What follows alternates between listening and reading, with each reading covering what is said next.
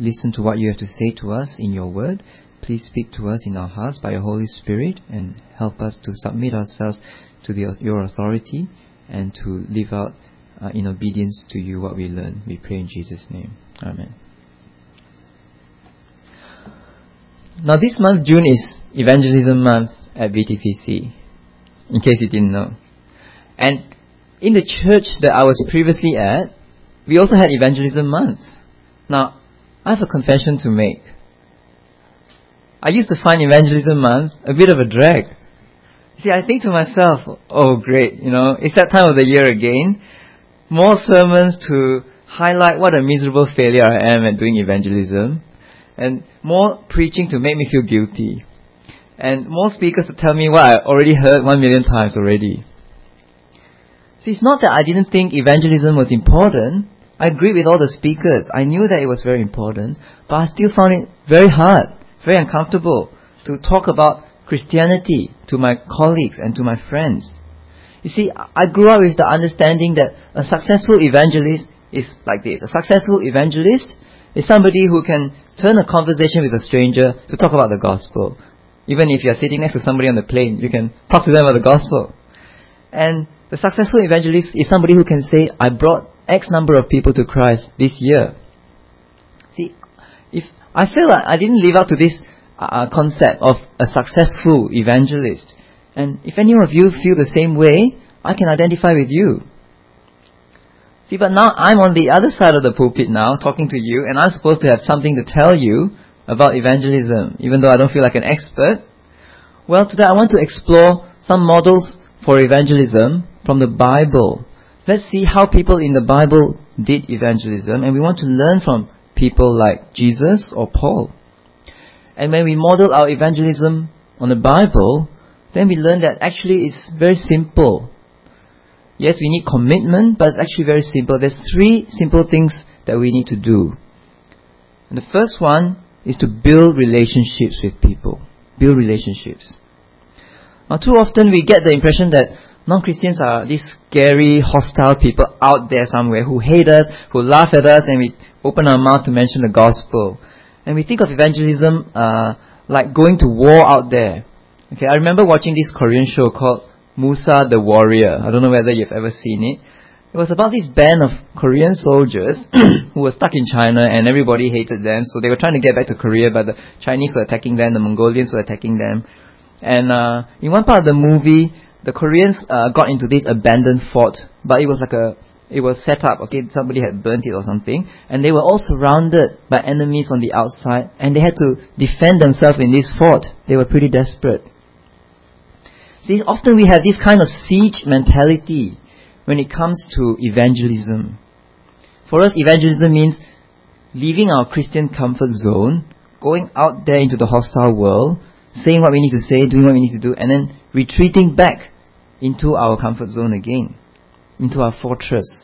This kind of ghetto mentality that we have, where we surround ourselves with Christian people, Christian activities, and we have almost no contact with the non-Christian world. But Jesus went out of his way to engage people in conversation.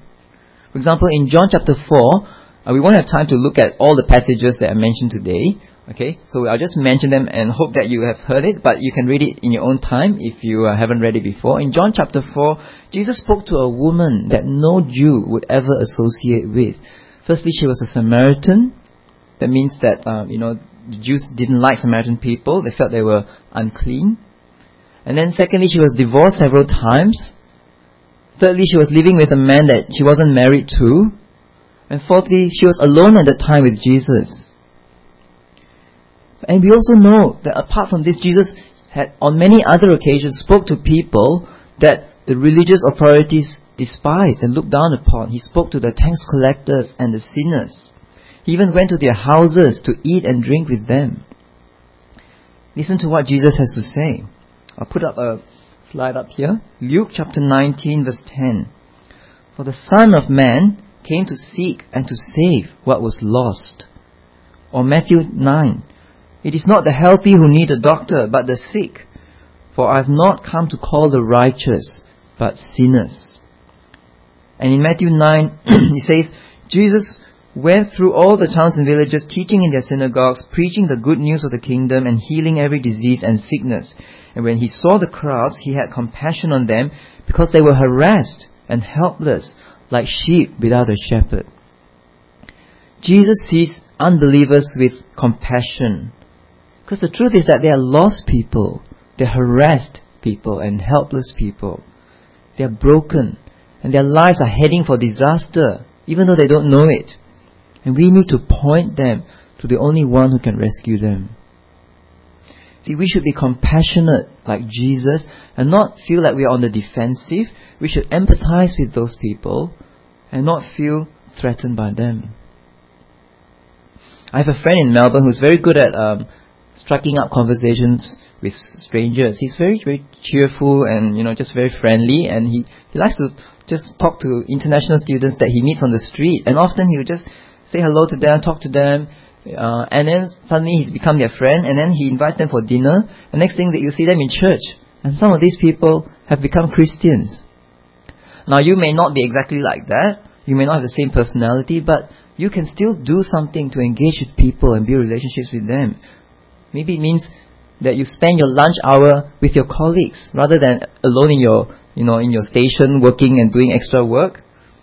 Maybe it means getting to know your neighbors and catching up with them and showing them little acts of kindness. Or maybe it's spending time with your elderly relatives. Or it could be joining your non-Christian friends for social activities. No, don't underestimate the impact that you can have on people around you. We need to build relationships with people. But to do that, we need to reach them where they are at. See, don't expect them to come to where you are looking for you. We've got to go to them. We have to connect with them at their level on terms that they can understand, they can make sense of. Non Christians are all different. See, they're all of different ages, they're all of different cultural backgrounds, they have different issues that they're dealing with in life. Some of them might come to church every week, some of them never want to step into a church. Some might have intellectual problems with Christianity. Others might have lifestyle reasons for why they don't don't want to become a Christian, and others might be preoccupied with their emotional needs. See, we need to understand their profile in order to reach them effectively. Let's look at what Paul did. In 1 Corinthians chapter 9, this is what he wrote. Though I'm free and belong to no man, I make myself a slave to everyone to win as many as possible. To the Jews, I became like a Jew to win the Jews. To those under the law, I became like one under the law, though I myself am not under the law, so as to win those under the law. To those not having the law, I became like one not having the law, though I am not free from God's law but am under Christ's law, so as to win those not having the law. To the weak, I became weak to win the weak. I become all things to all men so that by all possible means I might save some. Paul's principle was to tailor his approach. It's not one size fits all, it's tailored approach to different people depending on where they're at. So to the Jew, he became like a Jew. He, he entered into their worldview, he understood exactly where they're coming from, what it means to think like a Jew and act like a Jew. But when he was dealing with the Gentiles, he put himself in their shoes and he got into their way of thinking. And you can see an example of this in two of the evangelistic sermons that he preached in the book of Acts. Okay, the first one is in Acts chapter 13, verse 14 to 52. We won't read that today. Okay, let me summarize it for you. He preached it in a place called Pisidian Antioch to a Jewish synagogue. Okay, we don't have time to go, to go through the whole thing, but basically he says that the Old Testament shows that Jesus is the promised Messiah that the new Jews expected all along. And Paul argues that Jesus' resurrection fulfills all the prophecies in, in the scriptures. Of course, to listen to this sermon, you need to understand the scriptures in the first place, and you need to know what the Messiah is, right? So he can't preach the same sermon to the Gentiles. He uses a very different approach. In Acts 17, which is the passage that we read today, Acts 17, 16 to 34, Paul is standing in front of a Greek crowd at Athens, the, the kind of philosophical center of the world at the time. Now these guys don't know anything about the Old Testament, but they are very good at philosophy. They believe in many gods. They don't just believe in one God. So Paul has to start from scratch. He has to completely turn around their worldview before he can even tell them the gospel. So if you look at the passage, if it's in front of you, in verse 24, he tells them there's actually only one God. And this God is the creator and the ruler of all things. And in verse 25, he tells them that this God is self-sufficient. He doesn't need people to give him food. He doesn't need attention from people. Instead, it's the other way around. Human beings completely depend on God for their life and for their existence. And then in verse 26, he says that all human beings have a common origin. All come from the same person. And in verse 27, he says that all human beings have a common problem. That is, they are separated from God and they need to seek after God. Paul is actually telling them about the problem of sin, even though he doesn't use the word sin. And in verse 28, he even quotes the pagan philosophers and poets, because even they have a faint understanding of the truth about God.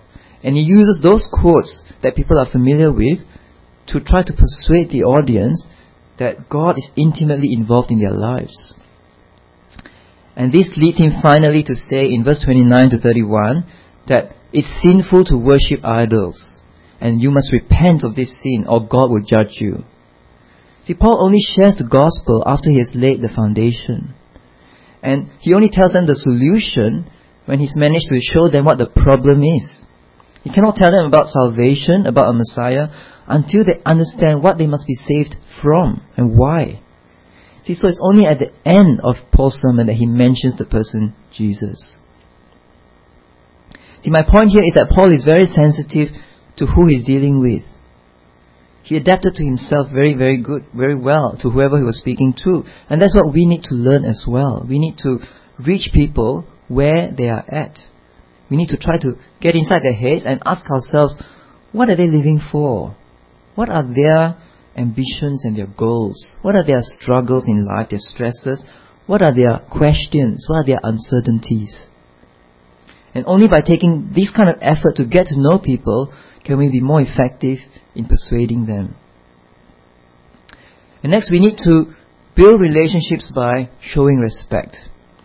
If you look at what Paul did in verse 16, when he first started talking to them, we, uh, in verse 16 we know that Paul walked around Athens and looked at all the idols and he was very, very distressed by the idols. But when he started talking to the people, he did not criticize them openly for their idols. Instead, he gently tried to point them to the truth. In verse 22, he actually commended them for being very religious people. Even though they worshipped so many idols, he saw how eager they were to please those gods that they thought were real.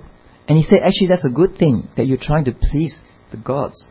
So he didn't slam their idolatry straight away, but later on, he kind of got to the point eventually where he said it's wrong to worship idols.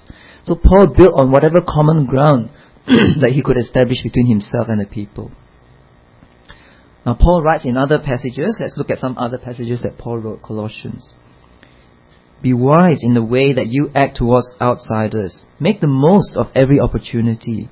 Let your conversation be always full of grace, seasoned with salt, so that you may know how to answer everyone. and Peter writes this in the book of 1 Peter chapter 3, But in your hearts set apart Christ as Lord. Always be prepared to give an answer to everyone who asks you to give the reason for the hope that you have. But do this with gentleness and respect, keeping a clear conscience, so that those who speak maliciously against your good behavior in Christ may be ashamed of their slander. When we deal with unbelievers, we must be wise. We must treat them with gentleness and respect. Our conversation must always be gracious and tactful. Now, that doesn't mean that we just agree with their wrong beliefs or that we condone their wrong behavior. We may not agree with them. We may not accept what they believe, but we must still show respect for them as people. And we must suppress our urge to be judgmental. We need to tell people the truth, yes, but we must tell them the truth without attacking them personally, without ridiculing their beliefs and practices. Now, part of showing respect is not to be argumentative, you know, argumentative type of person. You know, sometimes people, you know, after Paul mentioned the resurrection here, some people sneered at him, right? And you will get these kind of reactions where people make snide remarks or controversial statements about Christianity. And then you get on the defensive and you start feeling that I have to stand up and defend uh, the gospel and argue back. Now, once I read a, a, book which talked about this guy who was very smart, a smart Christian thinker who was very good at answering people's objections about Christianity. And he got into this public debate, uh, I think it was at a university, uh, he got into a debate about uh, with this theological lecturer actually who didn't really believe in God, and he he thought, okay, I must really make this guy look so stupid that everybody will know that he's talking rubbish. Okay, and that's exactly what he did. He really tore into that person. He humiliated the person. He ridiculed the, his his argument. He tore him to pieces. So he achieved what he set out to do. But the effect of that was the opposite of what he wanted. Because the people who were listening to him acknowledged that yes, he had won the debate, but they were so turned off by his behavior and so turned off by his arrogance and how insulting he was that they refused to be to accept what he had to say. They refused to agree with him. See, he won the debate, but he didn't win their hearts. See, it's not our role to try and show that people are wrong and we are right. It's our role to try to save them. And we are not here to win arguments, but we are here to win people to Christ. So let's be respectful and wise in how we talk to people. Now, so far we've seen that the first step in evangelism is building relationships. Then what? What do we do after that? What happens when we've already established the common ground, we've built that bridge, and we've established that friendship? Then at that point, sometimes it gets hard because we think to ourselves, I don't want to lose this friendship. I don't want to appear judgmental to my friend. And it's hard to tell them the gospel. But the time has come for us to actually make a challenge. We must confront them with the gospel. And so the second step for us is to share the gospel. To share the gospel. Now some people promote a kind of evangelism without using words evangelism without words. They say, just be a good testimony, just show them, just be a good friend to them, maybe invite them to experience Christian worship, and that's enough. You know, they watch your life, and if they're interested, if they're curious, they'll come and talk to you. Then, okay, then you share the gospel to them. But that's not what the Bible says. So if, earlier this year we looked at the book of Mark, and let's look at some uh, of how Jesus looked at his, his own mission, okay, in, in Mark. Mark chapter 1 verse 14. After John was put in prison, Jesus went to Galilee, proclaiming the news of God. The time has come, he said. The kingdom of God is near. Repent and believe the good news. In verse 38, Jesus replied, Let us go somewhere else, to the nearby villages, so I can preach there also. That is why I have come. Jesus' mission on earth was to proclaim the good news.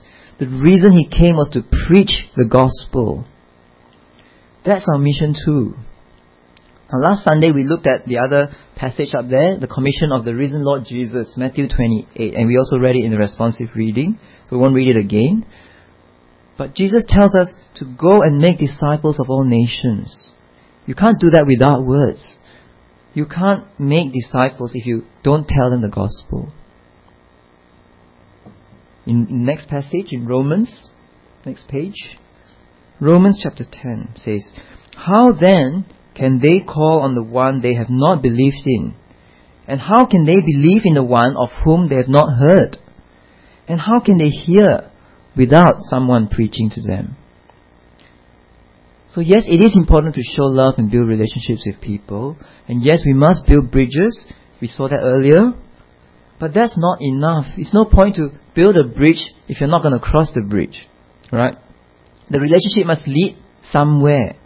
It must be intentional. It must lead to us proclaiming the gospel. And what are we to proclaim? Well, we must proclaim the gospel. Imagine you've put so much effort into building this relationship with your friend, and when you finally get to the stage where you want to tell them the gospel, you want to make, do everything that you can, everything in your power to help them to accept the gospel message, right? But the problem is, a lot of people have trouble believing the gospel.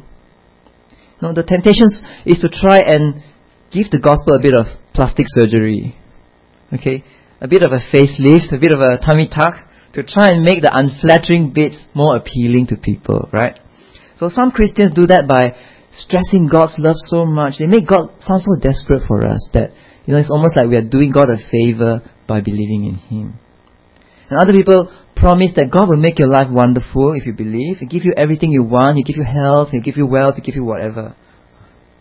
And some people don't want to talk about sin. Don't want to talk about judgment and hell. Because that's very uncomfortable.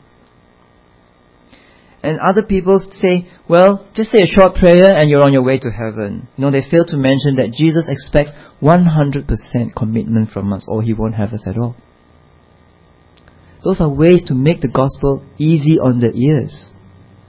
But the Bible never takes this kind of approach.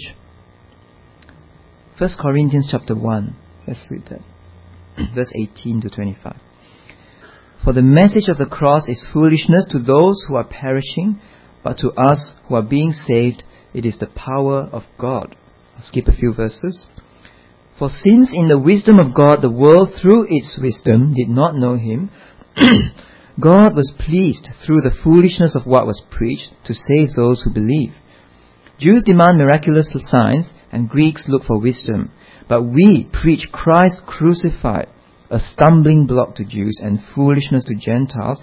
But to those whom God has called, both Jews and Greeks, Christ the power of God and the wisdom of God. For the foolishness of God is wiser than man's wisdom, and the weakness of God is stronger than man's strength. The Bible says that it's the very nature of the gospel to seem like a foolish message. So we can't try to sugarcoat the gospel to make it more attractive to people. We can't cut out the hard bits so that people will find it easier to accept.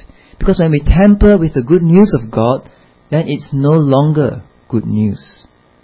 We must present the entire gospel as we received it. And what's the entire gospel? Well, the true gospel says that people have rejected God, their creator and their sustainer. And because of this, they face God's wrath and judgment. And that's the problem of sin. But God, in His love, sent His Son Jesus to die a shameful death on the cross to take the penalty for sin. And He raised Him from the dead and made Him Lord of all. And so now Jesus commands all people everywhere to repent of their sin, to trust in Him, and to come under His Lordship in their lives in order to have forgiveness of sins and eternal life. That is the genuine gospel that we need to proclaim. Okay, so we agreed on what message to proclaim.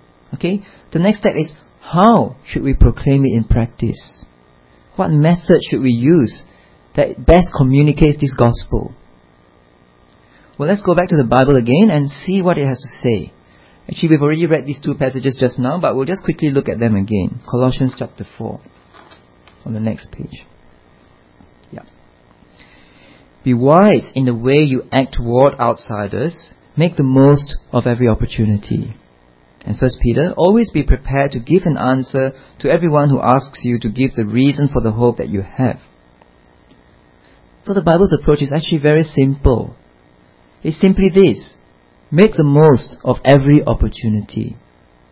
See, we come across non-Christians all the time in our homes, in our neighborhoods, uh, in our circle of friends, in our workplace.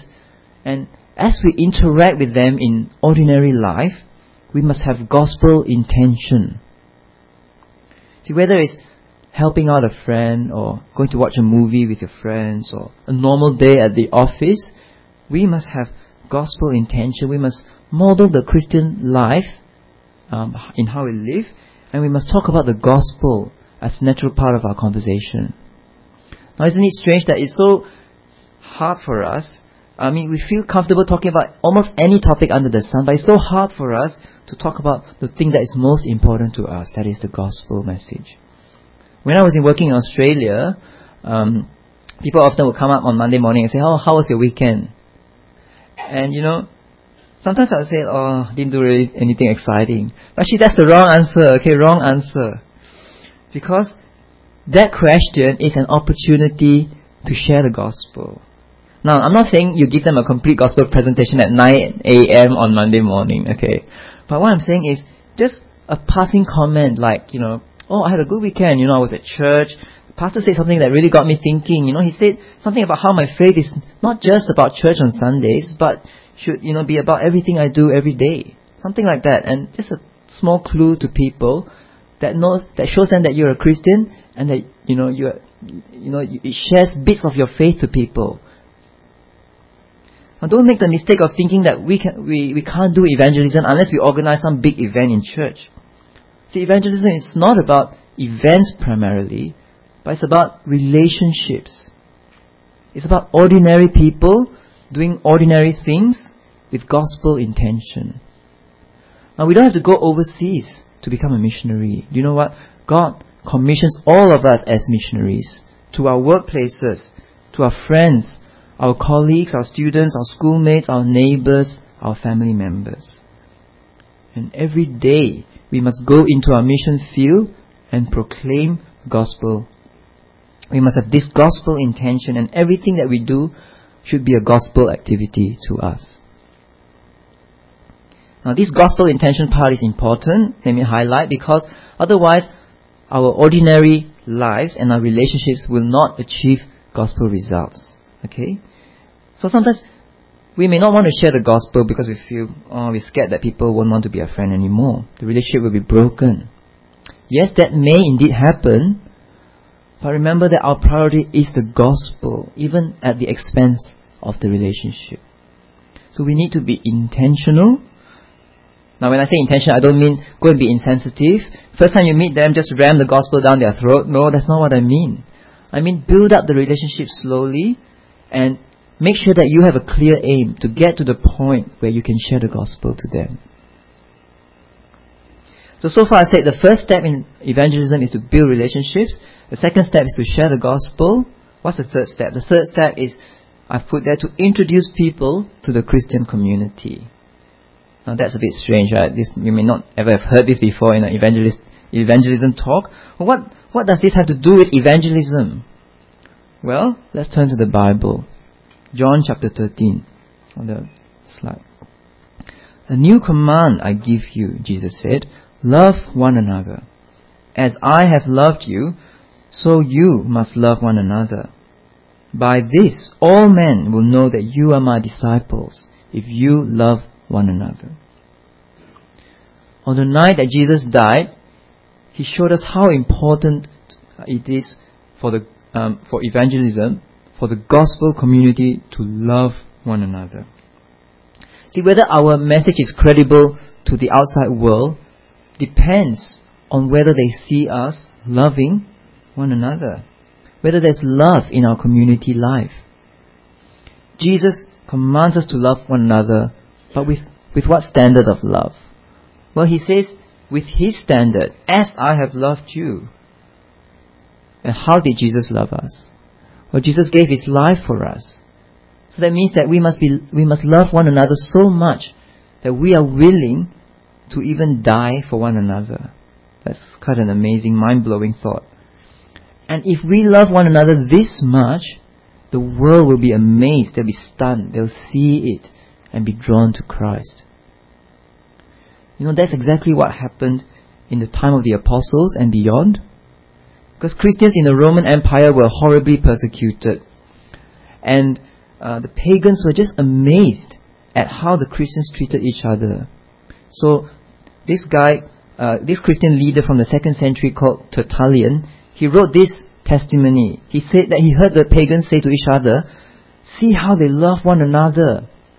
Know, see how they are even ready to die for one another. That's the witness that the church gave to the world in those times. And when the unbelievers saw that, they were very moved and they wanted what the Christians had, even though it may lead to persecution and death. Now, do we love one another like this?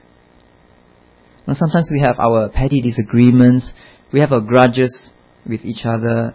We can't stand this person, can't stand that person, this one's so gossipy, this one's so rude, this one so selfish. Well, Jesus commands us to love one another as He loved us. And that includes all the people who are hard to love. Sometimes we may be hard to love too. We just don't realize it. Well, brothers and sisters, accept one another in the Lord because Jesus accepted it, us. And put aside your dislikes, your grievances, and be reconciled to one another. And stop thinking and saying bad things about one another. Stop being gossipy or rude or selfish. See, we all, that's including myself, we all need to be interested in people and to show concern and love for them. People are often attracted to the gospel community first before they are attracted to the gospel message. Our love for one another is a great advertisement for the gospel. The world is watching us. So why would they want to join us if they come into church and just see, you know, a bunch of people who have really bad relationships? They wouldn't want to. See, our love is what proclaims Christ to the world which is skeptical out there. And our love for one another is the ultimate test of whether we really understand the gospel and whether we experience the gospel's power. See, how can the world know that the gospel is true? Well, it's not just by how Bible based we are, as important as that is, and it's not by our clever strategies, you know, as good as that may be, and it's not by our commitment to expository preaching even, as vital as that is. See, the world knows that the gospel of Jesus is true when they see us love one another as Jesus loved us. And if we can love one another like this, then when we introduce our non-Christian friends to our Christian friends, this love will point them to Christ. Now, our love must extend not just to other Christians, but even outside of the Christian community. So let's, I'll read to you now another verse, 1 Thessalonians. Paul said to the Thessalonian church, We loved you so much that we were delighted to share with you not only the gospel of God, but our lives as well, because you had become so dear to us. See, when Paul shared the gospel to the Thessalonians, he didn't just share God's word and walk away. He shared his life with them too.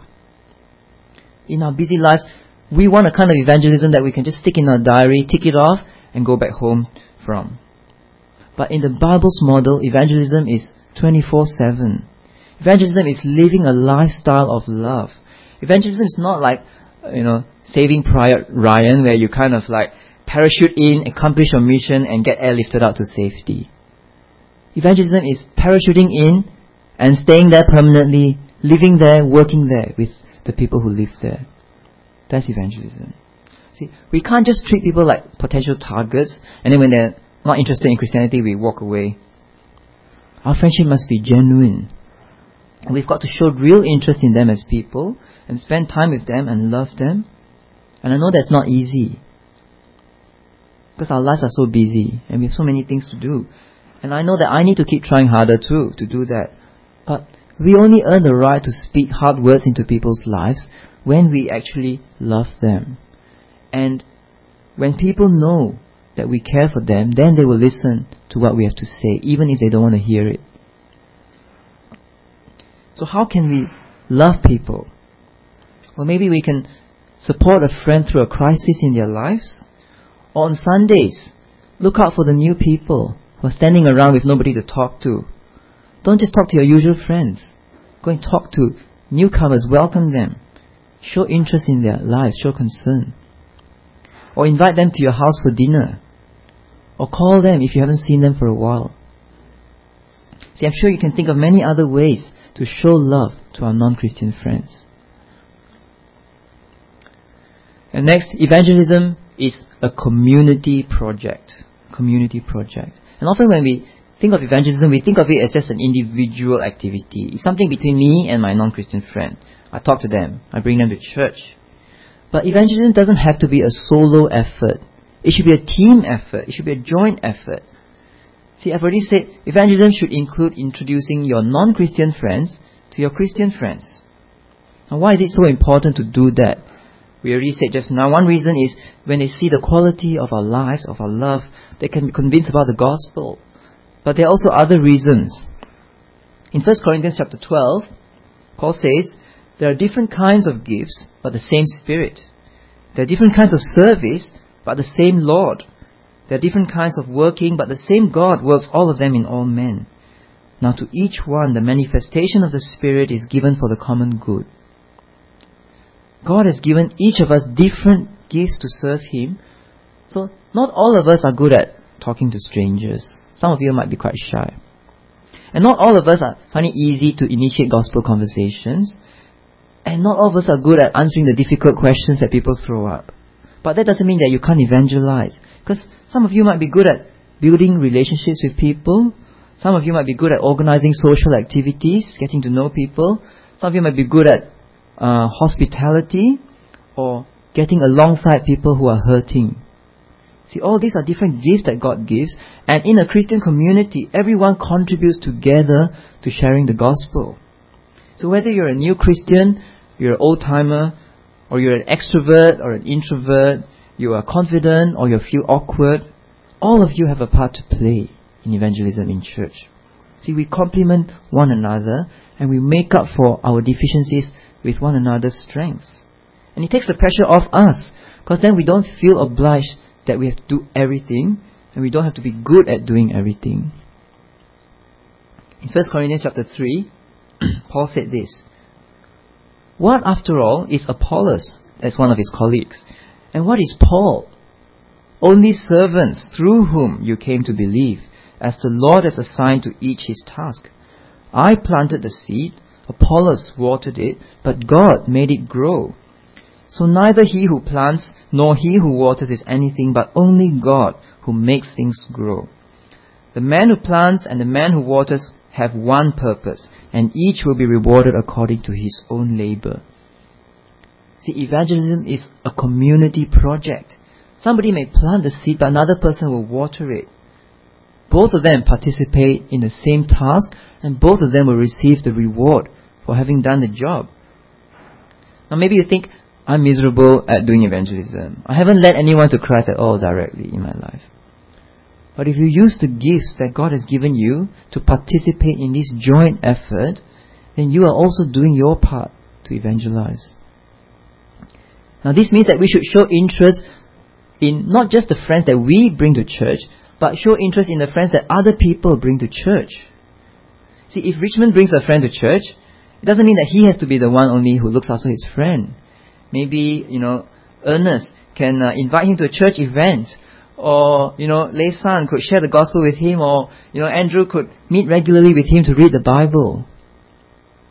See, another reason for introducing people into the Christian community is because it makes it easier to invite them to church. Church can be a really scary place for non-Christians, very intimidating. And if the non-Christians we invite already know people in the church, then it makes it much easier for them to say yes, to come to church. So if let's say again Richmond brings his friend to bowling or KTV or makan session, right? Then we, who are his Christian friends, should talk to that guy and show interest in them, try to get to know them, include them as much as we can. So that they'll gradually start feeling more comfortable with us, and then from there it'll be so much easier to invite them to church because they already know a few people in church. And that's why we are going to organize a church family day on the 26th of June. So that you have an opportunity to bring your friends to a social event.